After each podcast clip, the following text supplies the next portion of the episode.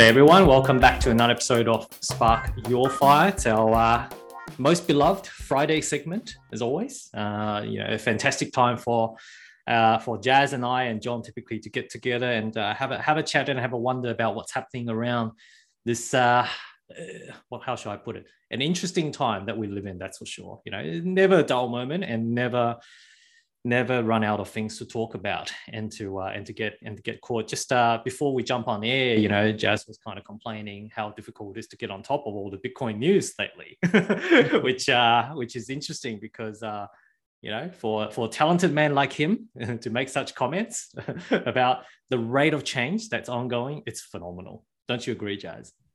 I like the word talented over there. I know your wife doesn't give it to you, so that's why I give it to you. well, happy yeah. Friday. We're exactly.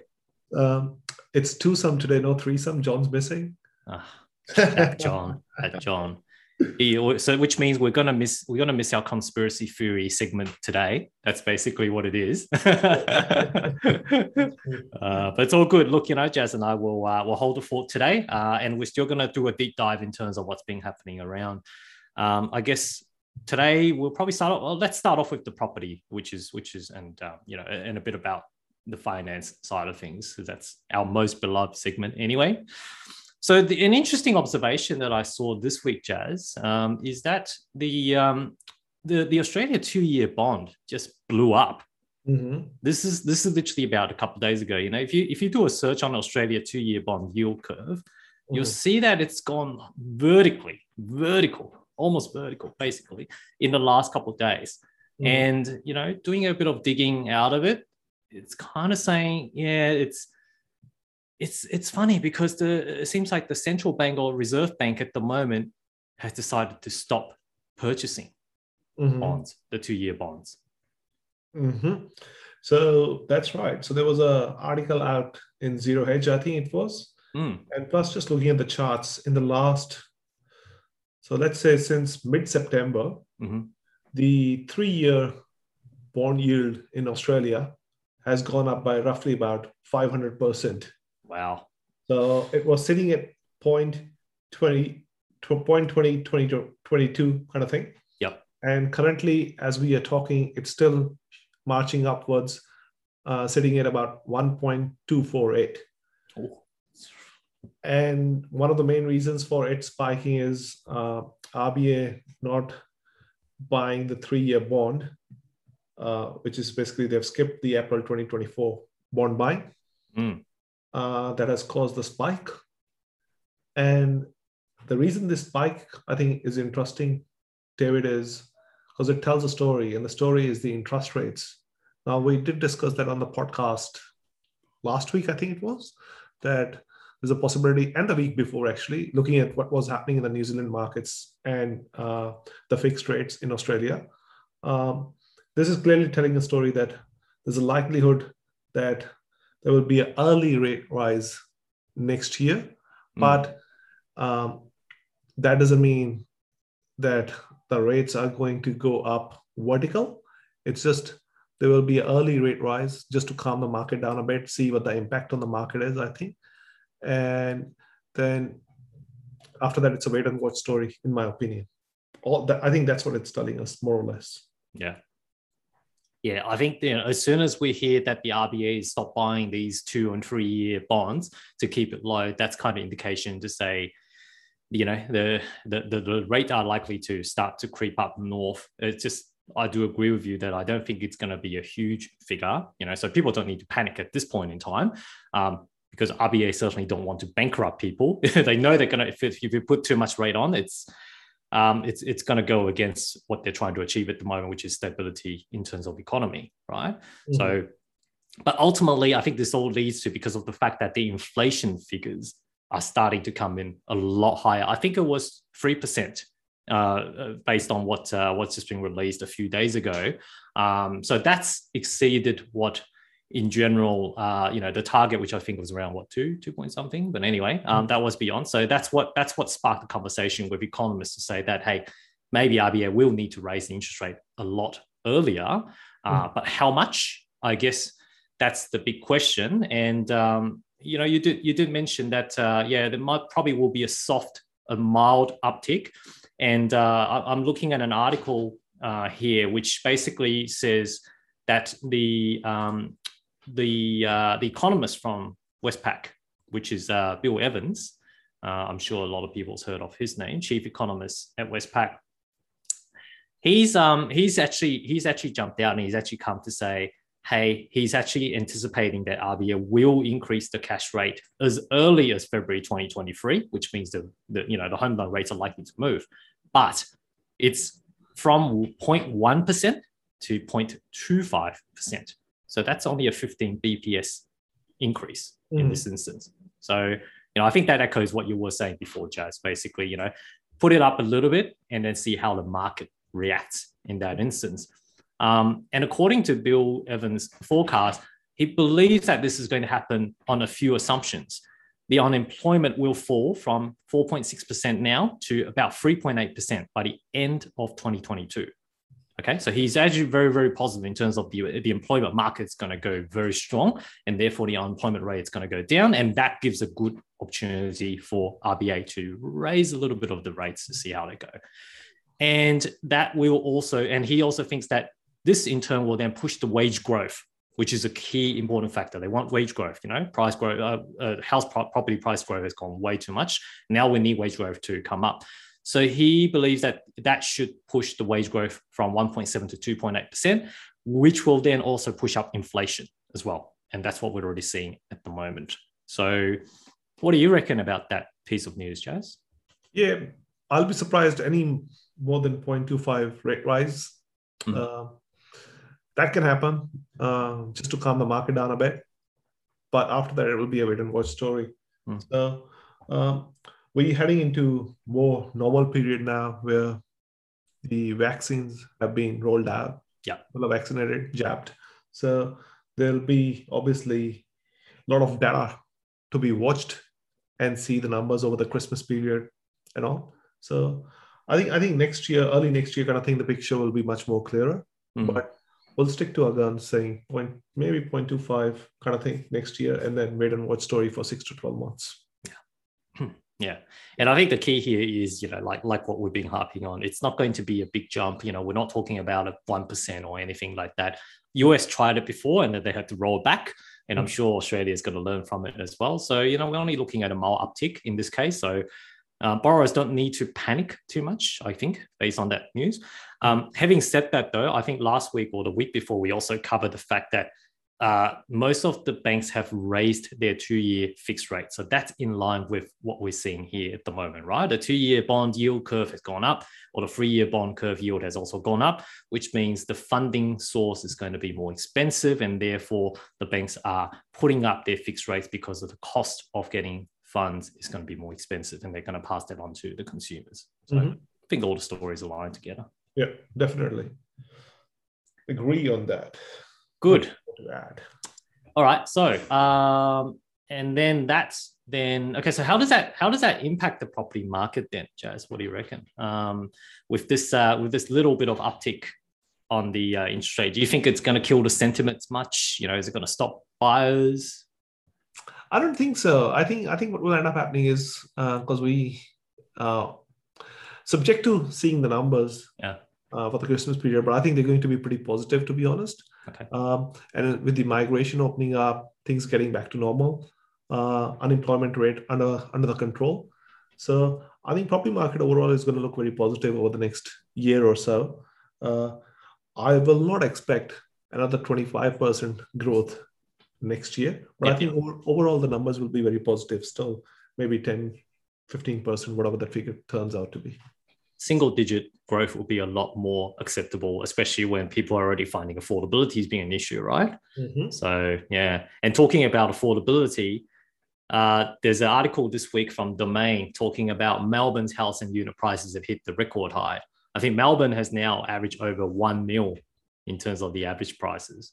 Mm-hmm. Jazz is nodding his head very, very happily, of course. As a proud Melbourneian, let's put it that way. You guys are, are certainly doing the dash now that uh, Victoria is also getting some norm back. So, um, but yeah, it's it's amazing. I don't think it was that long ago when we when we talk about a lot of Sydney suburb have just cracked the one mil um, sub, uh, yeah, uh, the, the mark, and now Melbourne's uh, on average is also hitting that uh, yeah. achievement, which is uh, yeah, is it, isn't, isn't, isn't, isn't that amazing? I mean, two years ago uh, when we started the pod, uh, yeah. the average price was what about 600k or 700 i think it was about 600k ish in melbourne mm, mm. and we have surpassed over a mil now uh, so tells the story of what's happened over the last two to three years within the property space i guess yeah um, yeah that's true that's but true. not not a lot to add over there other than that yeah i mean all of this was discussed so it's a, it's a it just tells you a picture at a very high level of what's happening in the property market. I think. Mm. Yeah. Although, in an interesting point, though, I mean, you know, we're talking about these prices growing so quickly, especially during the COVID period. Um, but you know, the reality is it's money's losing value. Correct. Fast than ever, faster than ever. So mm. to a degree, it's kind of, you know, they with all this money printing, it actually caused the effect that people think that yes, it's a wealth effect, right? Uh, yeah, you know, my property has gone up in value, but at the same time, everything else has gone up as well. So I know John's been always been harping on this, and you know, he said, you know, you got to you got to measure something uh, different. You, you, can't use that to, uh, you know, you can't measure your wealth based on a dollar figure because you know it, the dollar figure keeps losing its value. So you might have to measure it against gold or something that's a bit more static to actually get a true reflection. Mm-hmm. Um, shame he's not here. Otherwise, I'll get him to take. I'll give him. I'll get him to give us a ten minute speech on that. But anyway, um, yeah. So you got to look at it from another doing, perspective. Property, property, is doing its job. It's acting as a store of wealth it is, or a yeah. store of value, which which is why people buy investment properties or house right. in general. Right. So it's protecting the wealth against all this uh, currency that has been debased over the last whatever ten years or so. Mm. Yeah, makes perfect yeah. sense. Yeah, yeah, and that also explains why a lot of people are putting money into crypto as well, because obviously using that as a bit of storage of wealth or um, value too. So uh, there, there's a lot of gamble that happens in that space. it's a lot more than that. A lot more than just a storage, isn't it? So fair enough. I, I, I, don't think it's fair to call all the coins a store of wealth. I think they uh, 99.9% of them are pump and dump kind of thing. To a degree, residential property could do the same as well. I'm sure there's a lot of speculators at the moment trying to time the market, right? Well, and if, try to pump and dump. Yeah, that's a that's a really good point. If you especially if you look at the mining towns and all, mm. they're the perfect perfect example of pump and dump. So uh, as the mining starts to take off, or just before the takeoff, the property prices double, triple kind yep. of thing. And after that, all of a sudden, you're sitting on a 90% loss. I've seen that happen uh, happen in mining towns uh, repeatedly. And guarantee it's going to happen again this time, right? Because when there's opportunity, when there's speculation, people, um, yeah, people are just going to get uh, get hooked into that kind of uh, high risk, high return type of asset. Except it's yeah, it's it's risky because you got to time it. You got to time it really well. Um, yeah, yeah. It's yeah. not for an average punter or a faint-hearted, faint-hearted person. So mm, yeah. mm. I don't know how we even define average punter nowadays, to be honest. it's a bit hard to define that, but uh, yeah, no, but it's good, good. Uh, I think Melbourne's obviously catching up after all that lockdown that's been happening across COVID.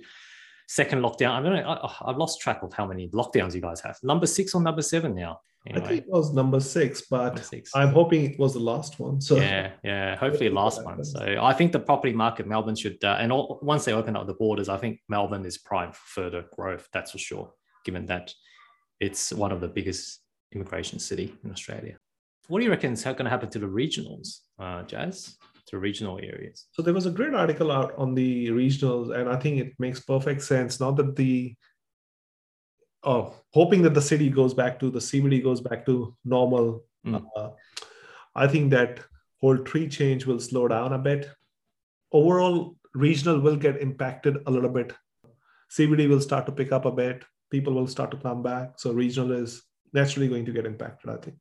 Yeah, mm-hmm. yeah, and I think that's that's definitely on the uh, on, on one of the to do or the or the to do list on uh, on the um, the premiers for each of the state, how do we how do we revitalize the CBD after it's been suffered uh, suffered such a uh, during the lockdown period, right? Like you see so many shops closed down uh, over the lockdown period. Just they just could not survive at all um, because of the longer, the prolonged lockdown and uh, people not coming to work. So um, I know previously before the second, uh, before the, the, the three months lockdown that we just had in Sydney, I know the previous uh, premier Gladys was trying to re, um, try to push that project to get people back into the CBD. Mm-hmm. Uh, not sure what's going to happen with our current premier, but I'm pretty sure that the idea, like you said, is not to abandon it, but to more of a, you know, how can we actually get people back into the CBD to stimulate spending and to continue to get people back into the commercial space and offices mm-hmm. as well. So, um, but yeah, like, but yeah, essentially, which will mean they'll try to attract people back from this uh, changing back from tree change and sea change and into moving more closer to the CBD, whether that's for work purposes, whether that's for any other purposes, who knows? Um, but yeah, and that would make sense in terms of why the regional may continue to still grow, but it's probably not going to grow at the pace that we were looking at previously. Yeah. Who knows? I think I think overall regional will still look pretty good with the okay working, but yep. uh, there obviously is going to be a little bit of impact compared to the way it has performed mm. in the last couple of years. I think it is a revolution, uh, quite quite a bit of change because you know um, before COVID, who would have thought the possibility of working a few days remotely would be yeah. possible? But mm. now everyone or most of the employees that I've spoke to about, they all want some sort of working from home arrangement. Mm-hmm. You know, and still happy to come into the city to work, you know, maybe two or three days, but they want to be able to work from home, you know, maybe 50% of the time as well. So yeah, yeah. yeah. No, very interesting. So we'll keep our uh, keep our uh, eyes on that space uh, to see what's going to happen to the regional house prices in the next few months. The data will tell, um, you know, and I know John will be keeping us updated in terms of all the CoreLogic figures. Um, yeah, we'll see. We'll see whether that happens. All right. So um, I think that's pretty much it for the property and the finance side of things this week. There's been there's, there's heaps of crypto stuff that we can talk about. But before we jump into that, um, I think there's one that we might want to get out of the way, Jazz. Um, you pointed out earlier this week that Canada is actually quietly acquiring gold. Um, you know, if you look at the the graph, I think you, you shared a graph with us. Uh, looking at 2021, they've um, haven't they haven't actually made any announcement, of course, but Mm. It's a hockey stick in terms of their actual action here. You know, start of 2021, they uh, they, they started acquiring gold at what is that a hundred percent in terms of the gold reserve that you're looking at? Or uh, so I mean, when you look at the chart, it's a flat line since 2004 up mm. until 2020, 2020, 2021 kind of thing, late 2020, yep. 2021, and from there it's straight up a hockey stick of mm. the amount of gold that they have acquired. Uh, all that tells you is that there's more to the story to be found, but it's being acquired very silently. So uh, don't know, don't have a lot to say other than that uh, it's a hockey stick chart and acquiring that much gold after what almost 16 years says that there's something more cooking cooking to it. I think. Mm. Uh, and uh, I'm sure if John's on here, he'll probably agree as well. But, uh, might ask him about that next time now that we've brought the topic up um, to see whether he's got any insider news on that. Who knows? He may. But uh, yeah look uh, to our listeners i guess it's worth it's worth keeping uh, yeah just just keeping a, an eye on it. Um, we don't know what it's why they're doing that but you know all we can do is think that there's a reason behind it uh, but we'll i guess we'll find out mm-hmm. um, sooner or later. All right crypto mate so many things to cover. Where do we start? Where do we start? I don't know, man. There's so much happening in this space that it's impossible to keep a tap on it. Um, but to start with, I think the biggest piece of news, in my opinion, was pension funds. Mm-hmm. So lately, as of I think last week or the week before, the pension fund in US and in South Korea have started working on uh, strategy to acquire crypto within their pension fund, or specifically Bitcoin was mentioned. I, I think 2021 has made Bitcoin a legal asset class more than anything. Mm. Um, with the hedge funds, with the pension funds, especially likes of pension funds when they jump into it, uh, that says a lot. So uh, I think it's just stamped it as a asset class uh, for the future. Yeah, it's been looked at very differently. Yeah, exactly. That it does. That doesn't mean that it's not going to be volatile, or that doesn't mean that you cannot see a ninety percent drop in it. Yeah, well, I guess I guess the way I look at it is, uh, you know, from a from a very outsider perspective, is, and, and like I said before, we come on air, these fund managers really got balls, don't they? I mean, to a degree, like superannuation or pension funds typically are, you know, uh, people would prefer to put it into more of a reserve or con- you know conservative type of asset classes because that is something that you want to make sure that you can see the money when you need it at the time you retire. But mm if they're starting to diversify into these more risky asset classes, not that there's anything wrong with it, but at the same time, you know, like I said, before end of the financial year on the 31st, on the 30th of June 2021, you might see your superannuation being around $100,000. Whereas when you tick over on the 1st of July, Bitcoin has done the fly you'll be looking at a $500,000 all of a sudden. And then maybe by the end of the year, 31st of December, it'll drop back down to $50,000. so yeah, I, I don't know. I don't know. I'll, I'll have that kind of appetite, but uh, yeah, it, it, to your point, I think it is interesting that the view of cryptocurrency and Bitcoin from these US and South Korea pension funds has definitely changed mm. in 2021.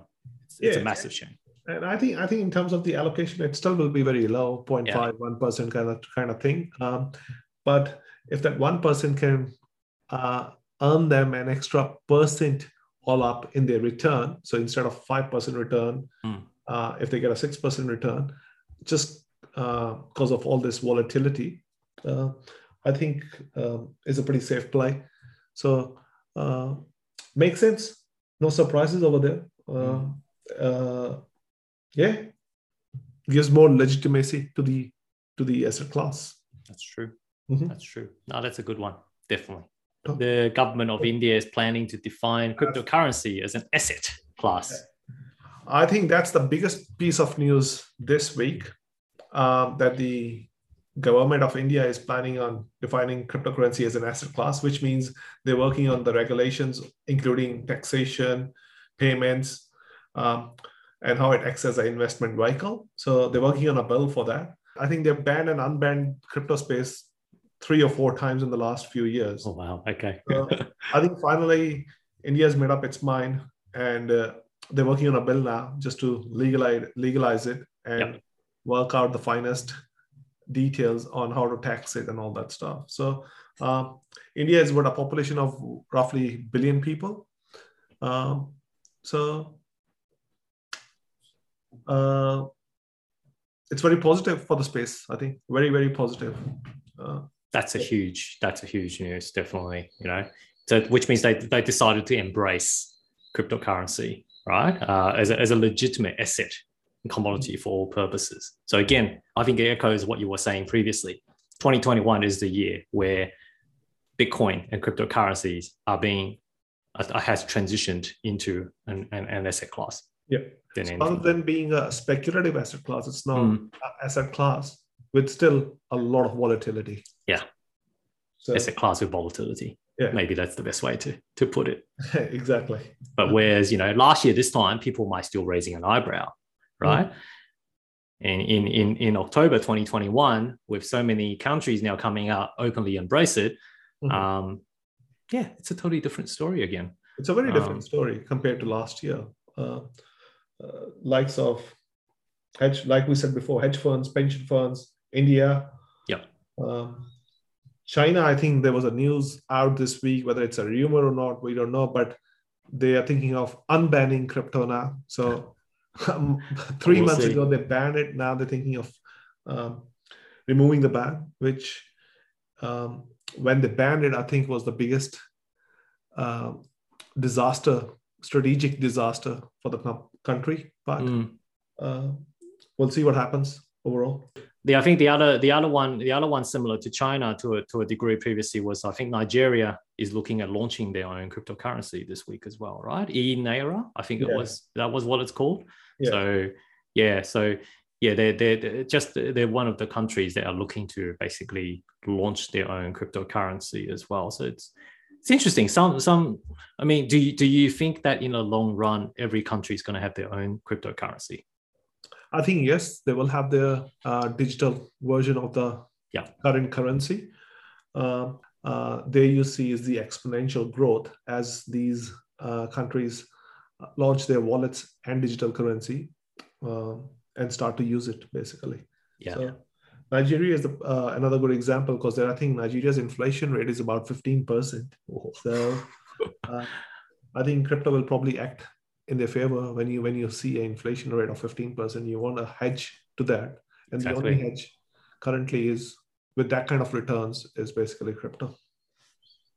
So it does make sense, you know, especially for those countries got such a high inflation right, uh, rate at which their money is losing value extremely fast, right? Mm-hmm. So I totally understand why people would be looking at having an option of a digital currency and rolling out digital wallet. It would be very, very exciting to see digital wallets, um, you know, with different type of cryptocurrency across different nations that you can actually use to purchase different things, you know. And I don't think that day is too far away from us at all.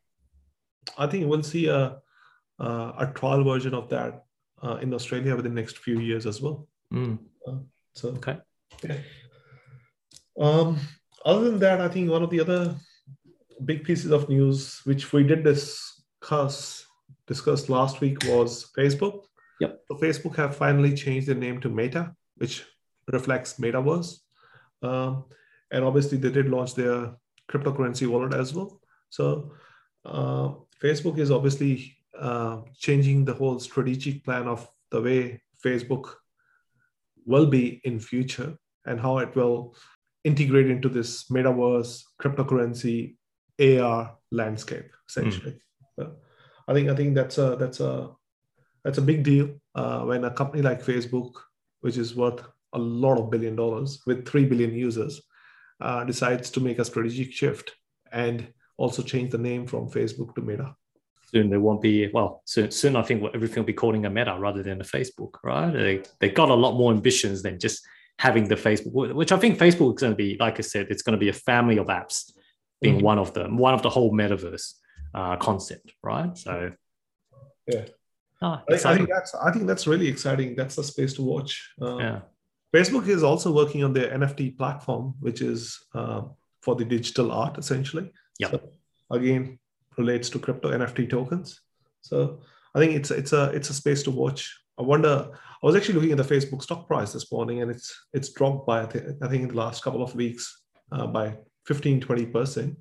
But just that's just the market reaction. I think I think over the over over time it will respond really well like always, the knee jerk reaction, right? Like the funny thing that I alluded to that was that every time when Tesla reports it's a profit in the quarter, the, the, the share market would go down, or its share market would, its share value would go down instead. I was like, well, I was just scratching my head to say, how does that work? But anyway, like a bit of a knee jerk reaction, I think over time it will start catching up again. Mm-hmm. So yeah, yeah, yeah. But hats off to Mark Zuckerberg, who's, um, I mean, it's it's changing the you're you're trying to change the engine of a flying airplane. So it's not an easy job. Bold call, but good on Zuckerberg. I think he's a bit like um, a bit like Elon Musk to that degree. You know, they've both got visions in terms of how the future world is going to be look like and how it's going to shape it, mm-hmm. and they're, and they've both got the ability to be, able to execute and lead the company towards the right direction, leading into revolutionary type of, yeah, um, yeah so that kind of stuff. So yeah, I have a lot of respect for Mark Zuckerberg the same time. You know, such a young, enthusiastic leader. Um, and um, yeah, he's uh, he's uh, he's certainly going to be um, one of the names that's going to be on history, a bit like Steve Jobs. Um, you know, to uh, you know, when they may ten years down the track, uh, will be looked at very differently. Mm-hmm. Um, I think that's pretty much it in the crypto space, and the price is reflecting everything that we are discussing. So Ethereum yeah. obviously hit its new all-time high as we were talking. So yeah, I think next few months, or, or let's just say Q4, Q1, and maybe Q2 will be very interesting in this space. I think it's a space to watch. Bitcoin's really going to, sorry, the cryptocurrency in general are just going to take it to the next level, isn't it? Hmm. Well, yeah. looks like with all the pieces of news that are coming, I mean, they're, they're all very, very bullish pieces of news. Yes, absolutely. Uh, yeah. And the and the ETF the other day as well, right? Exactly. So yeah. yeah. So it's one after the other. Uh, the list just keeps growing. Soon, soon, soon our soon our podcast will be eighty percent crypto, twenty percent property, one percent commodity. Is that how it works? John's not gonna like that. John's not gonna like that. That's what I was gonna say. Nah, all good. Yeah, but uh, yeah, definitely, definitely. It's uh, it's it, it's something that we we should um, or any any astute investor should be keeping an eye out in the next few months in terms of how the cryptocurrency market's going to behave. But at the moment, it's all bullish news, mm-hmm. basically. So definitely. every week.